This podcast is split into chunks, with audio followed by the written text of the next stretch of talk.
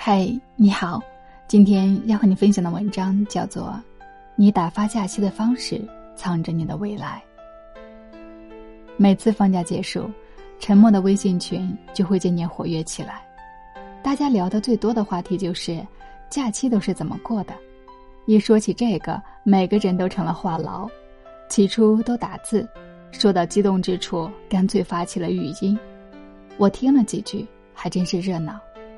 出了门的是马不停蹄，没出门的也是聚会不断，简直就像是一群从监狱里放出来的囚犯，庆祝重新获生。这个时候来串门的表姐兴致勃勃地凑过来听这段语音，然后一边听一边笑得合不拢嘴。我问她笑什么，她咧着嘴说：“ 我就喜欢听别人的假期都是怎么过的。”我以为他是想听到一些有趣的故事，但是他接下来说的一句话却让我差点晕倒。他说：“一听别人放假都在吃喝玩乐，我就放心了。”这是一句玩笑话，可也是真相。你不吃喝玩乐，别人怎么优秀？上一个十一长假是我们第一次一起过，也是我第一次知道他的日常。总结起来就两个字：可怕。刚看见他的假期计划时，我惊呆了。每天满满当当的计划，工作、读书、健身、上日语课，看着比我上班都累。我好奇的问他为什么要学日语，他说节前公司宣布了开拓日本市场的计划，他想趁着放假先学点日常用语，节后再找个老师好好学。从小到大。表姐都没有我的学习成绩好，从来都是她追着我跑。可是上班之后，她就像坐上火箭一样，迅速超越我这个公认脑筋灵活的人。她用了一种最简单粗暴的方法，以擒捕捉。按照她的话说，笨鸟不必先飞，在其他鸟停下的时候多飞一点，就赢了。不知道你发现了没有？每次假期过后，都有人要经历一次人设的崩塌，胖的没了人样，脸上没有一点光，工作各种没有状态，手忙脚乱还脾气大。但是总有那么一些人，人设特别稳定，神清气爽，面色红润，工作上的事情早已准备的妥妥当当，从来不担心节日综合症。而这些人，无一例外都是善用假期的人。你放飞自我痛快的时候，别人还在只争朝夕，不是非要拼了命的去和谁比。但你的人生这么草率，可惜了。人生本没有什么意义，取决于你怎么活而已。我曾经问过一个学霸，放假还这么勤奋，不累吗？他说了三个字，让我心服口服。他说习惯了。这大概就是学霸和学渣的差距吧。一个人深到骨子里的勤奋就是习惯，读书、健身像吃饭睡觉一样，变成他们生活不可缺少的一部分。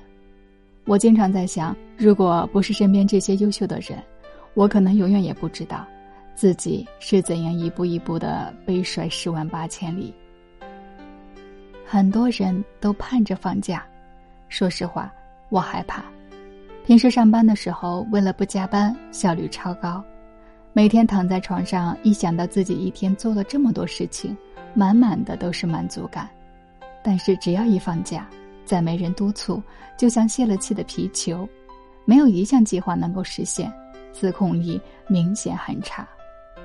可能有很多人像我一样，傻傻的呼唤着自由，却从来没想过，自由对自己来说是不是真的有益。说实话，我从来不觉得放假是一种奖励，它更像是一场考试。但很多人都会不及格，被鞭策的时候看不出太大的差距，一旦拥有自由，有些人反而像中了邪一样，荒废，荒废。或许有人说，人生本来就是图个高兴，放假我就想休息一下，怎么了？每次听到这样的话，我都忍不住反驳：如果你觉得人与人之间的差距只在于勤奋与否，那你就大错特错了。懒也是有段位的。高品质的懒是滋养，而低品质的懒只能叫做消耗。这也是为什么那么多人放假之后比不放假还要累。我曾经仔细的观察过身边的人，发现越是优秀的人，越会管理自己的精力，所以越会休息。这一点从假期时光里看得一清二楚。说回我的表姐，她的假期计划每年都会有所不同。但是都有一个共同点，就是简单。每天早睡早起，虽然行程紧凑，但是大部分时间她只做自己喜欢的事情。她喜欢把所有的应酬聚会都放在工作日，放假如果有人找他出去吃喝玩乐，他都会拒绝。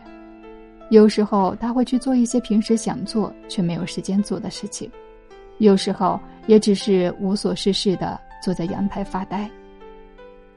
我按照他的方式过了一个小长假，我才知道什么叫真正的放假，不用奔走于婚礼、聚会、各种局，一句简单的“对不起，我去不了”，其实真没什么大不了。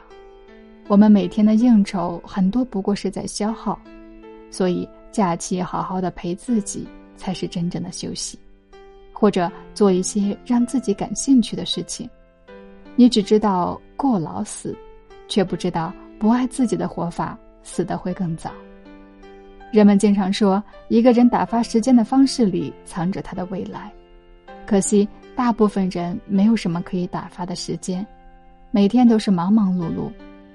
所以，真正能让你脱颖而出的，大概就是假期，因为你如何过假期，就如何过一生。